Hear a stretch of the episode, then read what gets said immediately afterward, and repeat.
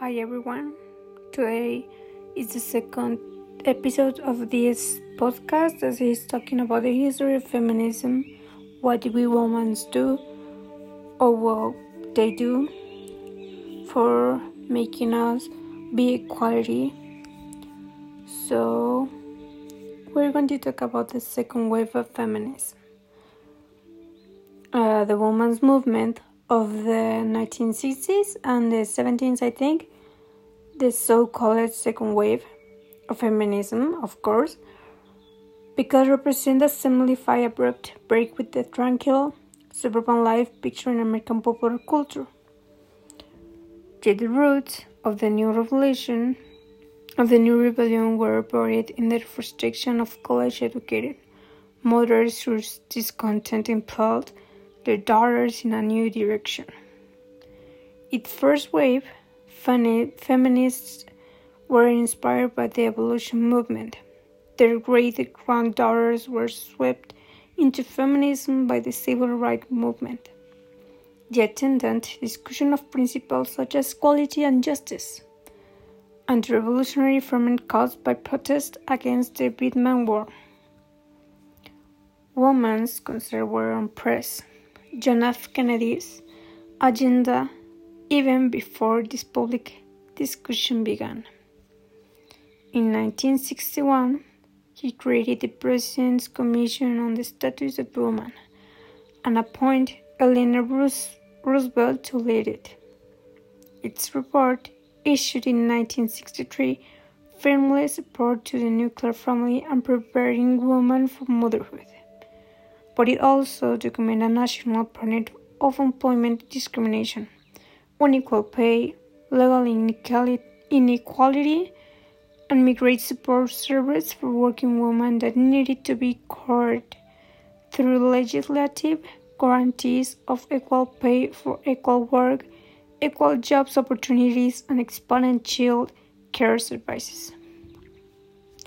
The Equal Pay Act of 1963 offered first guarantee, on the Civil Rights Act 1964 was amended to bar employers from discriminating on the basis of sex. Some deemed these measures insufficient in a country where classified advertisements still segregated job openings by sex, where states' laws restricted women's access to contraception and where incidents of rape and domestic violence remaining undisclosed.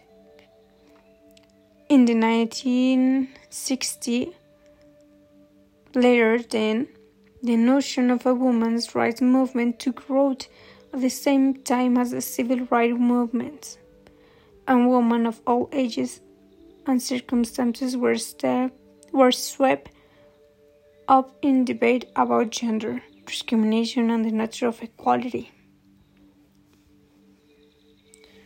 Then, the mainstream groups such as the National Organization of Women now launches a campaign for illegal e- equity, while ad hoc ground state sittings and marks for any numbers of reasons.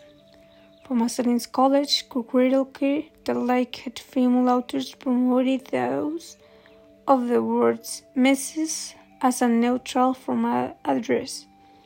That is one. On that, they did not refer to material status.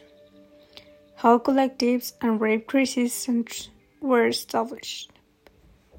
Children's books were rewriting to obviate sexual stereotypes Women's Studies Department were founded at college and universities. Protective labor laws were overturned. Employers found to have discriminated against female workers were required to compensate with black pay. Excluded from male dominated occupations for decades, women began finding jobs as pilots, construction workers, soldiers, bankers, and bus drivers. Unlikely the first wave, second wave, feminism provoked extensive theoretical discussions about the origins of women's oppressions the natural of gender, and the role of the family. For example, Kate Millett, Kate Millett's Sexual Politics made the bestseller list in 1970s, and in the and in it, she to them politics to include all power structure relationships, emphasized that the personal was actually political. Shulamith Firestone, a founder of the New York Radical Feminist, published The Dialectic of Sex in the same year insisting that love disadvantaged women by creating intimate shackles between them and the women and the men they love. Men who were also their oppressors. And one year later, Germaine Greer, an Austrian living in London, published the, female, the female eunuch, in which she argued that the sexual appropriation of women cuts them off from the creative energy they need to be independent and self fulfilled. Any attempt to create a current, all encompassing feminist ideology was doomed. While most could agree on the questions that needed to be asked about the origins of gender restrictions, the nature of power, or the roots of sexual violence, the answer to those questions were bogged down by ideological harassment, name calling, and mutual recrimination. Even the term liberation could mean different things to different people. Feminism became a river of competition eddies and currents.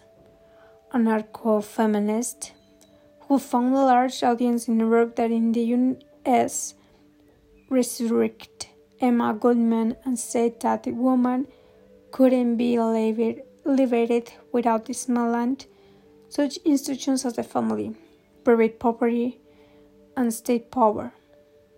Individualist feminists calling liberation principles of meaning government broke with the most other feminists other the issues of turning the government for solutions to women's problems. Amazon feminist, celebrate mythical female heroine and advocate liberation through physical strength. As the braiding feminists, including many lesbian feminists, preach that women could not possibly liberate themselves without at least a period of separation from men. Ultimately, three major streams of through surface.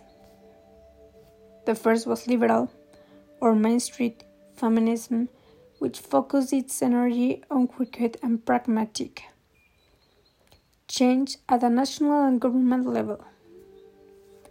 Its goal was to integrate women more thoroughly into the power structure and to give women equal access to positions men had tra- traditionally dominated. While a meaning for strict equality, to be evidenced by such measures as an equal number of women and men in position of power, or an equal amount of money spent on a male or a female student athletes. These liberal feminist groups not less supported the modern equi- equivalent of prophetic legislation such as special workplace benefits for mothers. In contrast to the pragmatic approach taken by liberal feminists, radical feminism aimed to reshape society and restructure these institu- institutions, which they saw as inheriting patriarchal, providing the core theory for modern feminism.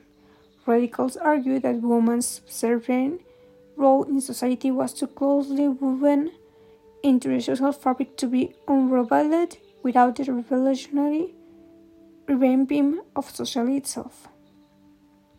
They strove to supplant hierarchical and traditional power relationships they saw as reflecting a male bias, and they saw the development on, on hierarchical and anti-authoritarian approach to political to politics and organization. And finally, cultural of or difference feminism. The last of the three currents rejected the notions that men and women are intrinsically the same and advocate celebrating the qualities socially with, with women, such as their greater concern for affective relationships and their nurturing preoccupation with others. Inherent, this message was a critic of mainstream feminism attempt to enter traditionally male sphere. This was seen as denigrating women's natural inclination by attempting to make women more like men. Like first wave feminism, the second wave was largely defined and led by the educated middle class white women who will build the movement primarily around their own concerns. This created an environment, if not contentious relationships with women of other classes and races. The campaign against employment and wage discrimination helped bridge the gap between the movement and white labor-earning women. But the relationship of feminism to African American women always posed greater challenges. While feminism defined gender as the principal source of their exclusion from full participation in American life. Black women were forced to control their interplay between races and sexes and to figure out how to make black women, black men think about gender issues while making white women think about racial issues. Such issues were addressed by black feminism, including Michael, Michelle Wallace, Marianne Withers, Bell Hooks, Alice Walker, and Bettina Aptheker. This, the call by white feminism for unity and solidarity was based on their assumption that women consisted and gender-based class or case that wasn't defined by common oppression. Many black women had difficulty seeing white women as their feminist sisters. In the eyes of, Ameri- of many American African Americans, after all, white women were as much the pursuers of white men as white men. Yet, some black women, especially middle class women, black, also insisted that it was fundamentally different to be black and female than not to be black and male. During the first conference of the National Black Feminist Organization held in New York City in 1973, black woman activism acknowledged that many of the goals central to the mainstream feminist movement daycare, abortion, maternity leave, violence were critical to African American women as well. On a specific issues, then African American feminism and white feminism built an effective working relationship. And uh, a fun fact about all these things. Maybe just it's not a fun fact, but it's an interesting fact. Is that in in Washington in 1890, it became the first state whose constitution accorded women the right to vote. So, in this place was the first time when the men give the chance to a woman to vote for the presi- for her for them president sorry and this is very interesting because it is a long way that they that we like me um, and many women were fighting for be equally respectable um,